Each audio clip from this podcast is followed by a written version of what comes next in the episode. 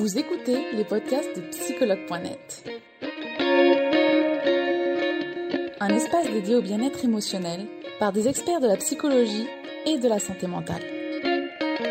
Commençons ce podcast.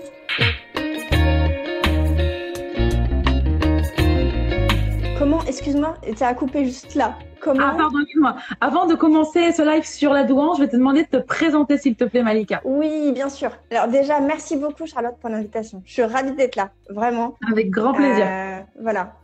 Euh, alors, je me présente. Donc, je m'appelle Malika Azayez. Sur, euh, sur Instagram, c'est être en mouvement, être point en point mouvement. Et moi, je suis coach et thérapeute et j'accompagne les êtres en mouvement. Donc, avec, on va dire, plein d'outils euh, qui ensemble euh, font des potentiels très très sympas. On va en parler, mais surtout aujourd'hui, le, le thème c'est vraiment la douance. Quoi. Donc voilà, on va dire pour simplifier, euh, coach et thérapeute en utilisant euh, de la psychothérapie, du mouvement, euh, de l'énergétique, enfin voilà. D'accord. Et tu fais en ligne et en présentiel ou seulement l'un des deux? En ligne et en présentiel. Ouais, je travaille beaucoup en ligne et je suis sur Toulouse et je fais quelques petits allers-retours sur Paris encore. Donc voilà, mais c'est ça. D'accord, super. Merci, Malika. Ça fait plaisir de voir euh, que tu es de bonne humeur aussi. Alors, justement, on va parler de douance. Alors, qu'est-ce que c'est la douance? Alors, écoute, euh, déjà pour commencer, euh, on va peut-être voir ce que c'est, puis après on verra les comme symptômes ou qu'est-ce qu'on peut en voir de l'extérieur. Mais en premier lieu, la douance, c'est vraiment lié à quelque chose d'un potentiel quand on parle de certaines capacités intellectuelles qui sont plus développées que la moyenne. On est vraiment au départ sur un truc euh, qu'on rattache à une notion de QI. C'est-à-dire que c'est vraiment ça qu'on utilise en premier lieu. En gros, c'est au-dessus d'un QI de 125 ou 130, on va commencer à parler de ça. Euh, mais ce qu'il faut savoir, et c'est peut-être ça là-dessus qu'on va insister, c'est qu'il y a vraiment une question de QI et il y a plein d'autres critères. C'est-à-dire qu'on ne va pas juste regarder ça. Euh, on- en général, ce n'est pas, pas suffisant. Ce qu'on peut nommer déjà, avant de rentrer dans plus de détails, c'est qu'on a bah, une grande intelligence, forcément, une pensée qui est un peu singulière, une, une- une rapidité, voilà, quelque chose d'une grande rapidité d'analyse, de compréhension, euh, des capacités de mémoire aussi qui sont euh, pour certains très impressionnants. Une pensée en arborescence, donc avec des trucs qui partent un peu, un peu dans tous les sens qu'il faut suivre. Voilà, il y a quelque chose comme ça. Euh, il peut y avoir quelque chose autour des émotions, de- d'un peu bouillonnant, tu vois, autour euh, avec des choses qui peuvent ressembler à de l'hypersensibilité ou qui sont carrément de l'hypersensibilité. Euh, donc voilà, ça, ça fait partie des trucs euh, sur, probablement sur lesquels on reviendra. Euh, c'est à la fois des grandes potentialités euh, et à la fois des endroits où il peut y avoir beaucoup de souffrance en fait. Quand on ne sait pas, quand on se dit qu'en fait on est malade, s'il y a des choses où c'est tellement intense que ça peut se vivre euh, un peu comme un handicap. Voilà. Donc, euh, mais en gros, c'est ça en premier lieu. Et ce que j'ai pas dit, c'est que c'est à peu près euh, 5% de la population quand même. 5% de la population. D'accord. 5% de la population. Alors, Malika, justement, comment on fait pour reconnaître une personne surdouée? Alors, écoute, j'ai essayé de, de regarder. De, de- alors, c'est- vous, allez, vous allez voir, euh, il y a comme une somme de critères, entre guillemets. Et euh, j'ai fait la différence pour un enfant et pour un adulte, pour que vous puissiez avoir un peu, euh, un peu ces idées-là. Donc, pour un enfant d'abord, il y a quelque chose de la curiosité. Vous allez voir qu'on est vraiment à considérer une somme, parce qu'un enfant est curieux euh, par essence. Enfin, un enfant en santé est curieux. Donc, je vais vous donner la somme et puis vous allez voir comment ça vous parle, peut-être de gens que vous connaissez. Curiosité, perfectionnisme, euh, un apprentissage précoce de la lecture. Souvent, c'est des enfants qui commencent à apprendre euh, tout seuls et puis un jour, on se réveille, on se dit ah bah mince, il sait lire. Ok. Un vocabulaire très élaboré, c'est-à-dire une aisance avec les mots qui est vraiment au-dessus de la moyenne. Euh, un intérêt pour les lectures encyclopédiques, c'est-à-dire c'est des enfants qui très vite, alors ils vont être contents qu'on leur lise des histoires de soir, mais contents aussi euh, qu'on leur apporte des savoirs vraiment sur euh, des choses métaphysiques, la vie, la mort, la lune, l'espace, enfin des choses vraiment vastes, et puis avec du détail, quoi. Pas juste un truc un peu large, quoi. Faut être, faut être pointilleux. Euh, donc, euh, une grande sensibilité émotionnelle, c'est des enfants. Alors, beaucoup d'enfants sont là-dessus, et c'est vraiment ce qui caractérise l'enfant, que d'être proche de ses émotions, et ben encore plus avec euh, avec ces enfants-là à haut potentiel et avec quelque chose d'exacerbé par rapport à l'injustice, qu'on garde adulte. On y reviendra. Mais il y a vraiment un Mhm. truc avec l'injustice, quelque chose de très à fleur de peau d'un point de vue émotionnel. Il peut y avoir de la peur de l'échec, un esprit critique très développé, c'est-à-dire qu'on va le voir aussi pour les adultes, l'enfant euh, va détecter ce qui correspond à une forme d'anomalie dans sa logique avec rapidité euh, et va le relever. Donc ça peut être très énervant pour le monde, mais c'est comme ça que ça fonctionne, c'est comme ça que lui va fonctionner. Euh, donc esprit critique, il peut y avoir de l'ennui à l'école. Voilà, il peut y avoir des moments où c'est pas facile du coup de, de continuer à suivre. et quelque chose d'important et qu'on verra, peut-être qu'on rediscutera après, c'est c'est pas parce que il y a quelque chose d'une douance que à l'école ça se passe super et que les résultats sont là. Il y a vraiment un truc très décorrélé. Et pareil, ah. pareil, un adulte surdoué, c'est pas forcément un adulte qui est bien dans ses baskets, qui est au taquet au travail, euh, qui est à sa place et tout. tout. Voilà. Donc quelque chose à regarder aussi à cet endroit-là, d'une décorrélation entre ce qu'on pense être quelqu'un qui est surdoué, on se dirait, ah, bah, celui-là, il a vachement de chance, avec en réalité quelque chose de bien plus complexe et parfois souffrant. Des fois, tout va bien et parfois souffrant. Voilà. Alors, si je passe maintenant pour les adultes. Oui. Des réactions intenses. On voit le pendant hein, avec les enfants. Des réactions intenses. Euh, et peut-être qu'on y reviendra tout à l'heure. Euh, un sens de l'observation accru. C'est des gens qui voient beaucoup les choses. Il peut y avoir des sens, euh, des sens autour de, enfin, de tous les sens qui sont très exacerbés, donc quelqu'un qui voit bien, qui entend bien. Ça arrive souvent que ça aille aussi avec un développement des sens qui est vraiment très important. Des émotions et des sentiments très profonds, pareil, avec une, sensibilité ou en tout cas un haut potentiel de sensibilité pour cette personne-là. Du perfectionnisme, un besoin de complexité. Ouais.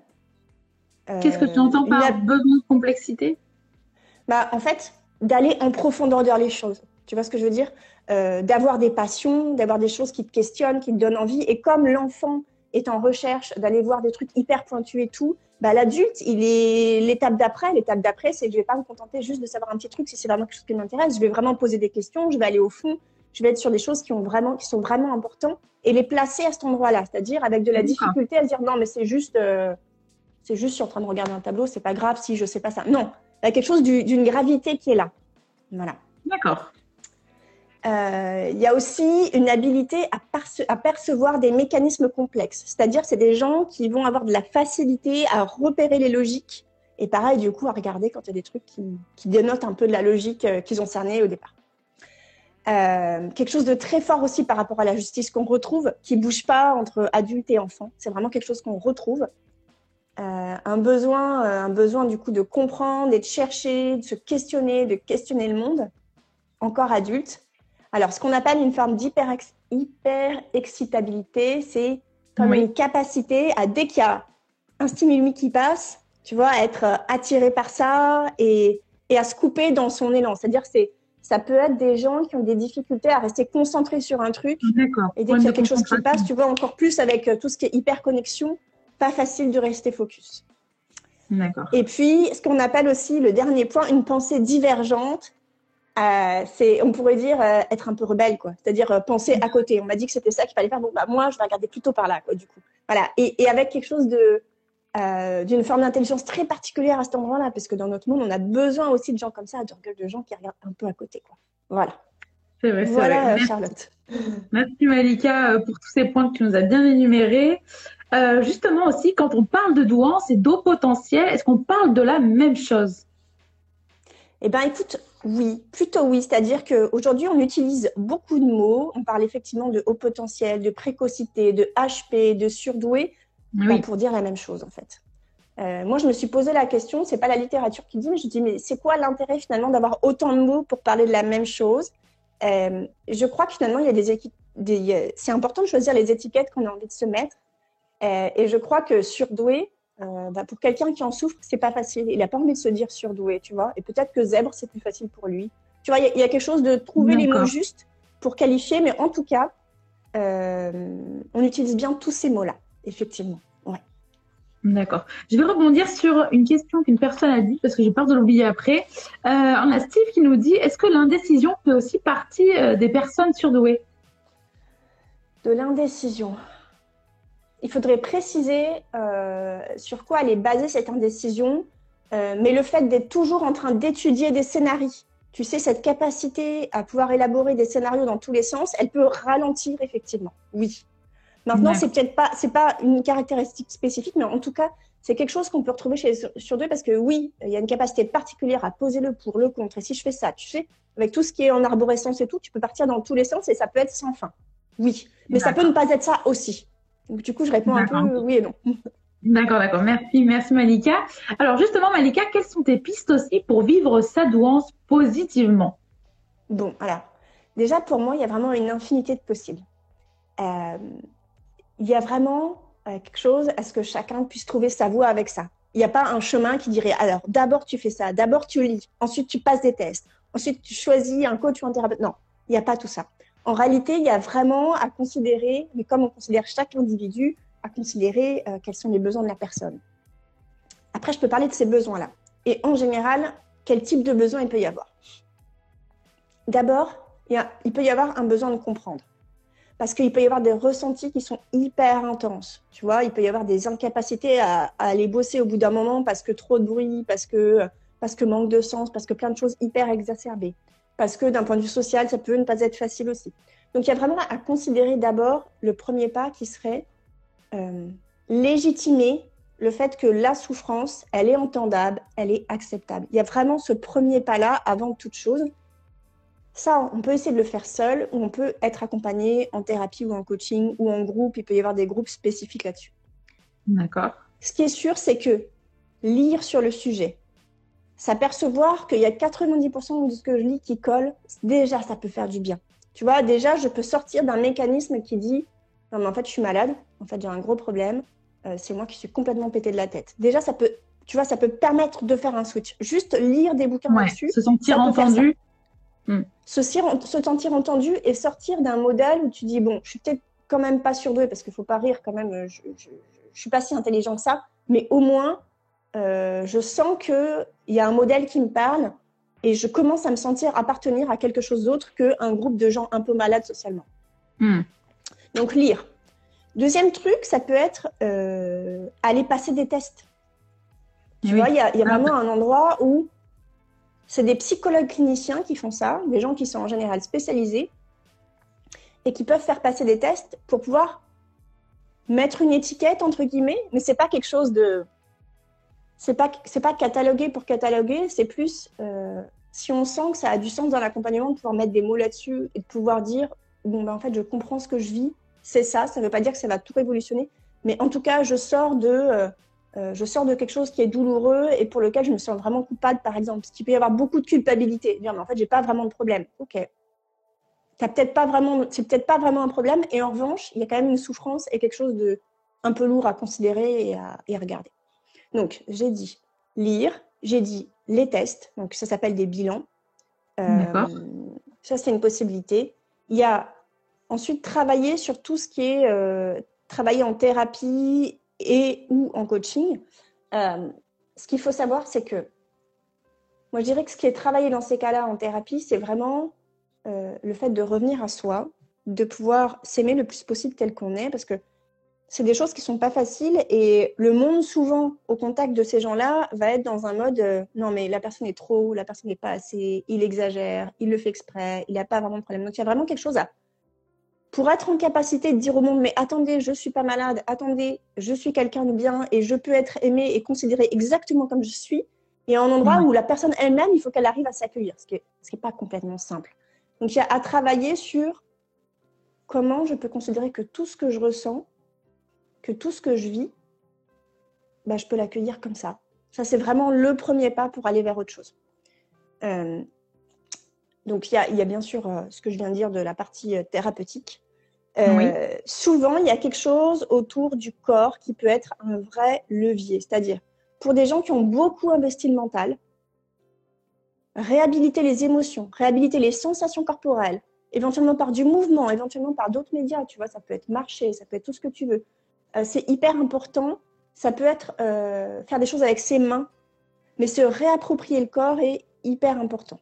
Et quand on arrive à faire les deux, c'est-à-dire quand on arrive à sentir et à la fois même pensée intense, euh, mettre de la compréhension pour ce qu'on sent, c'est vraiment transformant. Tu vois, il y a vraiment de l'accueil à cet endroit-là. Une autre chose qui me semble importante, et je trouve qu'on n'en parle pas assez, c'est d'aller vers les gens qui te font du bien. En fait, de rester dans des environnements où tu te sens marginal, tu te sens pas bien, tu te sens pas écouté, pas aimé, tu te sens pas à ta place, ça, maintient aussi à cet endroit-là. Donc il y a vraiment un conseil qui est hyper pragmatique, mais qui est vrai pour, euh, pour tout le monde en fait, hein, pas juste dans des cas de douance, qui est vraiment euh, tant que possible de rejoindre des cercles ou de passer du temps avec des gens positifs sur soi. C'est vraiment hyper soignant. Mm. Euh, le avec qui je suis me nourrit d'une certaine manière et contribue à faire en sorte que je me sens aimée et donc je peux me développer mieux. Il y a vraiment quelque chose de ça. Bien sûr. Attends, je regarde si j'avais noté autre chose. Ouais, c'est ça. Et moi, je dirais que, in fine, tout ça, si je le simplifie à mort, il y a comme trois grands axes qui seraient un, sentir, deux, comprendre, trois, se mettre en mouvement. Et quand on arrive sur le se mettre en mouvement, quelque chose qui me paraît vraiment euh, fondamental, c'est de faire en sorte que la personne arrive à, vivre une boucle de quelque chose qu'elle a voulu vivre et qu'elle est allée jusqu'au bout et qu'elle l'a vécu. Il y a vraiment euh, réapprendre et, se réhabiliter dans sa capacité à vivre des choses positives sur soi. sortir d'un truc où je, ne suis que quelqu'un qui n'arrive pas à faire quelque chose. Il y a vraiment quelque chose comme ça. D'accord, merci euh, Malika déjà pour tous ces conseils. J'ai vu déjà des remerciements et tout. Donc euh, merci, merci pour tous ces conseils Malika. Une dernière question qui m'a été plusieurs fois posée sur le compte psychologue.net. Comment vivre avec une personne surdouée quand c'est notre partenaire ou une personne proche? Hmm. Oui, j'avoue que elle est particulière cette question-là et je pense que ma réponse, elle pourra être valable. Il y a une partie de ma réponse qui pourrait être valable pour euh, n'importe qui que vous aimez, avec qui vous vivez, et une partie qui est très spécifique euh, pour les surdoués. Ma, réponse, elle est simple, elle est tenter de l'aimer comme elle est. C'est de ça dont on a tous besoin, et a fortiori quand on est surdoué. C'est-à-dire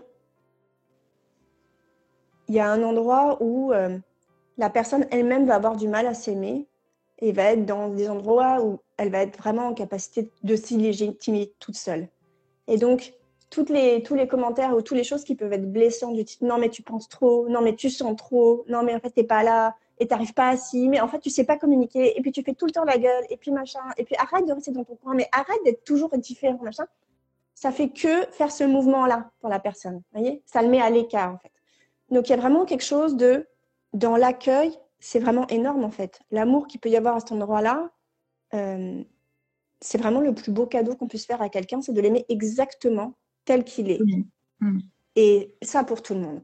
Il y a une autre chose qu'il faut savoir et qui est très spécifique sur la partie euh, pour les HP, pour les zèbres, c'est si vous vivez avec quelqu'un comme ça, oui, cette personne-là va avoir des singularités oui, elle va penser vite. Elle va penser vite et parfois, elle pourra même pas vous expliquer qu'est-ce qui fait qu'elle passe du point A au point B. Mais il y a des endroits où vous pouvez quand même lui faire confiance parce qu'en fait, elle l'a pensé très vite et elle peut pas vous refaire le chemin. Mais à certains endroits, faites-lui confiance. En fait, sur des choses qui sont extrêmement logiques, qui sont de l'élaboration de scénarios, euh, de quelque chose de résoudre un problème, euh, d'optimiser quelque chose, il y a fort à parier qu'elle ne peut pas expliquer, mais que son intuition est la bonne. Donc vraiment, il y a un truc à accepter que cette personne va aller vite et qu'elle ne pourra pas expliquer toutes les étapes. Accepter qu'elle sait des choses, mais qu'elle saura pas, euh, c'est ça, qu'elle ne pourra pas les expliquer. Accepter que ça fait déjà trois fois que vous êtes en train de lui expliquer, et au bout de la quatrième, dit non, mais ça fait déjà plein de fois que tu m'expliques, c'est bon, j'ai compris. Ok, oui, c'est ça qui peut se passer. Accepter qu'elle sent avec acuité et intensité. C'est-à-dire que c'est des personnes qui vont sentir éventuellement ce qui se passe dans des pièces, euh, des trucs un peu forts, quoi, qui peuvent avoir euh, des, des, dons un peu euh, d'empathie. donc accepter tout ça et, juste l'accueillir avec ça. Et c'est pas et, et tant possible éviter d'être dans le jugement. Voilà, éviter d'être dans ah mais tu sens trop, tu fais trop si. Ok, ouais, je vois que tu sens beaucoup. Ah ouais, je vois que c'est intense pour toi.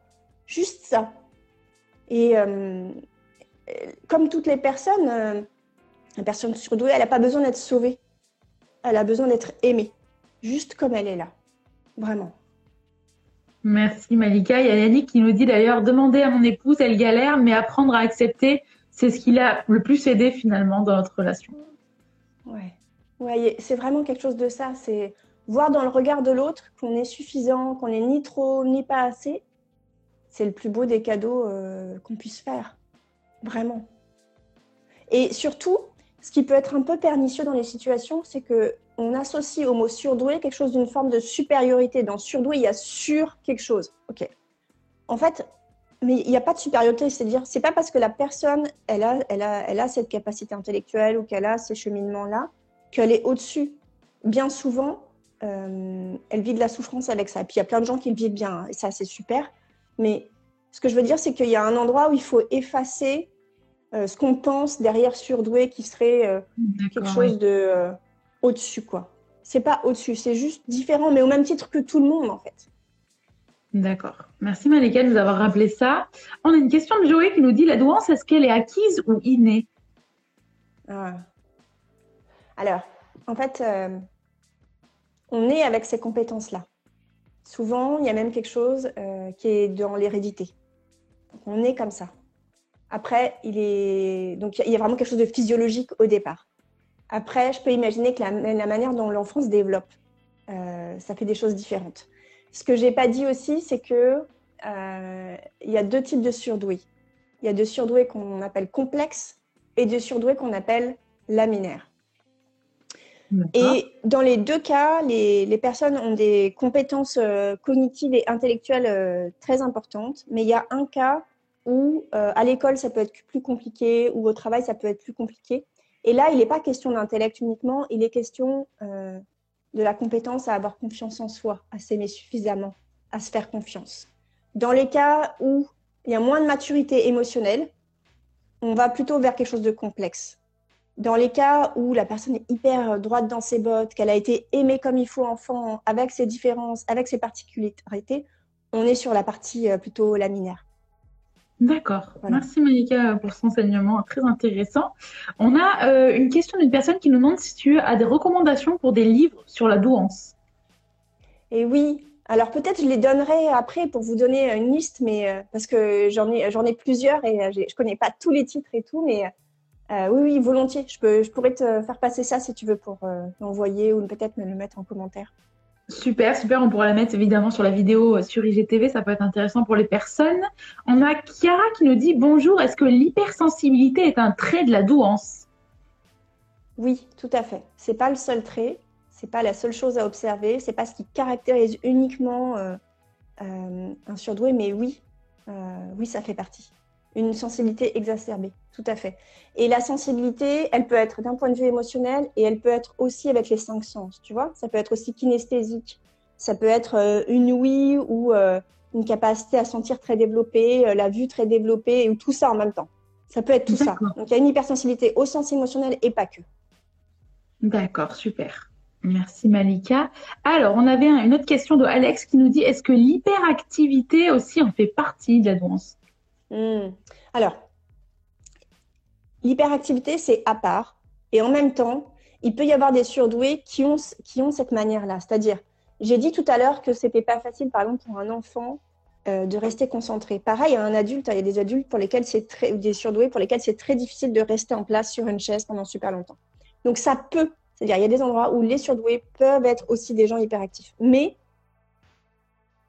l'inverse n'est pas vrai, c'est-à-dire c'est pas tous les hyperactifs qui sont surdoués. Voilà. D'accord.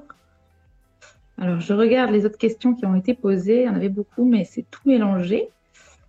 Il y avait beaucoup de questions sur l'hypersensibilité.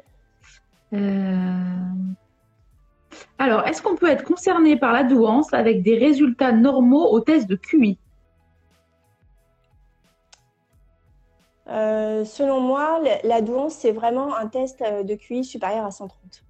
125. Des fois, la littérature dit 125. Donc, non, normalement. Et après, il peut y avoir, on peut être, euh, on peut, on peut aussi être hyper, hyper sensible, hyper esthétique, tout ce que vous voulez, et avoir d'autres choses, et être quelqu'un de super bien aussi, sans avoir cette étiquette-là. Mais en général, le QI, c'est important. Ouais. D'accord. Alors, on a Carole qui nous dit comment faire comprendre à notre entourage que l'on est heureux d'être solitaire quand on est surdoué? Hmm. En fait, euh, je pense que quand on parle de surdoué, il n'y a pas un mode de fonctionnement. Être surdoué, euh, ça peut vouloir dire être multiple. Euh, il y a des millions de façons d'être surdoué, forcément. Et moi, je pense que pour répondre à ta question, En fait, si cette personne, c'est Carole? Oui, Carole. Carole, si Carole, son besoin à elle, c'est d'être seule et de se ressourcer seule, en fait, il n'y a même pas besoin d'être surdoué pour avoir ce besoin-là. Donc, il y a vraiment quelque chose à pleinement assumer qui on est. Voilà, vraiment. Et euh, il y a même des endroits où il n'y a pas besoin d'expliquer, en fait. Si vous êtes bien seul, si vous sentez que c'est profondément euh, euh, ce qui vous ressource, bah, génial. C'est génial de le savoir. Ouais. Mmh, Merci Malika. On a qui nous dit est-ce que le risque de dépression est plus accru chez les surdoués? Ah, Il y aura de toutes les questions, hein, Malika. Ouais, ouais, ouais. Attends, je réfléchis. Est-ce qu'il y a un risque de dépression accru? Je sais pas. En tout cas, il y a des mouvements, des mouvements dépressifs. Je ne peux pas dire si vraiment il y a une, si vraiment il y a un risque qui est accru pour la bonne raison qu'il y a aussi plein de gens qui sont surdoués et qui vont bien. C'est-à-dire le, fait d'être surdoué n'est pas une pathologie. C'est quand même important de se le redire. Euh, en revanche, oui, ça arrive que euh, à partir du moment où euh, il y a comme une forme de trop et pas peut-être pas trop d'intelligence, mais en tout cas qu'on a du mal à trouver sa place, c'est souvent qu'il y a des mouvements dépressifs qui vont avec ça. À la fois de mise à l'écart, à la fois de questionnement intense et une manière de se protéger, ça peut être une manière de se mettre à l'écart et d'être dans ce mouvement dépressif euh, un peu mis en boule. Quoi. Oui, les deux peuvent être liés. En revanche, on ne peut pas faire un lien statistique entre les deux, d'après moi. D'accord. On va faire une dernière question, Malika. Je l'ai vu passer tout à l'heure. Alors, à voir si ça te parle. Comment débloquer les périodes très chargées quand on est HP, s'il vous plaît? Débloquer les périodes très chargées Ouais. Que... Justement, moi-même, je ne comprends pas la question. Comment... Donc, je me suis dit peut-être que toi, ça te parlera. Vas-y, redis-moi la question. Comment débloquer les périodes très chargées quand on est HP, s'il vous plaît? Je ne comprends pas ce qu'on entend par période très chargée, j'imagine. Alors, euh, mon interprétation de la question, mais peut-être que c'est pas ça, ce serait euh, les périodes où euh, il y, a, de la suractivité. En tout cas, il y a un surinvestissement au niveau des activités euh, peut-être professionnelles et mentales. En tout cas, il y a quelque chose qui est beaucoup dans le mental. si c'est ça la question, ma réponse c'est de revenir au sens, à l'envie et au corps, suivant ce qui vous parle, sachant que les trois sont liés. Il y a un endroit où ce qui, caractérise quand même beaucoup ces gens-là, c'est que la vitesse du cerveau n'est pas la vitesse du corps. Il arrive un moment où même si vous avez 3 milliards d'envies, vous avez toujours que 24 heures, dont une partie qui est réservée pour manger, dormir. Ok. Donc à partir de, ce moment-là, faire redescendre, c'est, ça peut être faire du sport, ça peut être marcher, être en contact avec le sol, ça peut être méditer, mais tout ce qui euh, je fais ce mouvement-là en même temps, vous voyez. Tout ce qui est euh, réutilise l'ensemble du corps et qui reste pas que là. Voilà, il y a vraiment quelque chose comme ça de refaire des. Et souvent, euh, vous savez que le, corps fonctionne de manière électrique. Déjà, rien que si je vais me laver les mains à l'eau froide, alors que je suis dans un truc où je suis en bouillonnement, où je me pose des milliards de questions, ça va, ça va provoquer quelque chose de physique. Mais il y a vraiment quelque chose de coupé euh, et de réintroduire du corps réintroduire quelque chose qui me fait vraiment envie. Éventuellement, quelque chose, ça peut être quelque chose où, où je m'évade, où je lâche. Peut-être faire deux choses en même temps, parce que pour certains, c'est trop compliqué de faire une seule chose. Mais il y a quelque chose à tester des mouvements différents. Voilà. D'accord. Et aller vers des choses qui font du bien. Rechercher ça. D'accord. Donc finalement, il faut aussi trouver ce qui nous fait du bien. J'imagine, il y en a un qui ont mis le yoga, la méditation. Ouais. En fait, euh, ça, ça, dépend vraiment des gens. Euh, mais il y a quand même quelque chose pour beaucoup de comme euh, réhabiliter le lien au corps en fait. Tu sais, de vraiment euh, revenir peut-être à la respiration, revenir à des visualisations. ça peut être des trucs très simples avec de la cohérence cardiaque, juste prendre un temps pour regarder la nature si vous y êtes sensible, peut-être lire, peut-être écouter une musique et ne faire que ça. Mais il y a diminuer les stimuli. Il y a aussi le fait de diminuer de faire des sas en fait. Ça, c'est hyper important parce que par essence, sinon, il n'y a pas de limite. Pas de limite, c'est épuisant. Donc, réintroduire le qu'est-ce qui serait juste pour moi, à quel endroit je coupe, à quel endroit j'ai besoin de silence. Vraiment se laisser guider par ses envies et ses besoins, c'est primordial. D'accord. Merci Malika pour tous ces conseils et ces recommandations que tu nous as fait aujourd'hui. merci encore. Je ne sais pas si tu as un, message à faire passer sur la douance aux utilisateurs et utilisatrices. Ouais, j'en aurais un. J'ai confiance dans le fait que ça peut paraître un peu fou, parfois un peu comme un gros mot, mais euh, vraiment, c'est vraiment beaucoup de potentiel en fait. C'est vraiment ça. Et, euh, c'est vraiment possible. Moi, je vois des, des, transformations phénoménales de personnes qui, sont, qui, ressemblent au départ à, des gens qui ont plus envie de sortir, euh, qui se disent trop ci, trop ça, et qui sont vraiment dans, dans, des, dans des souffrances et qui arrivent à vivre des choses magnifiques. Et une fois qu'on l'a, ça part plus, en fait. Mm. Voilà, donc euh, j'ai confiance et euh, ouais, j'inviterai euh, ceux qui ont envie à avoir confiance aussi, vraiment, vraiment. Merci beaucoup Malika pour ce joli message. Merci encore. Bah, je te souhaite une belle journée. Merci d'avoir accepté de faire ce live. Et, et voilà, tout simplement. Merci encore, merci encore de ta présence. Nous espérons que vous avez aimé le podcast d'aujourd'hui. Souvenez-vous que tous ces sujets sont disponibles sur notre site psychologue.net et que vous pouvez également voir la vidéo complète sur l'Instagram TV sur psychologue.net. Rendez-vous dans notre prochain podcast.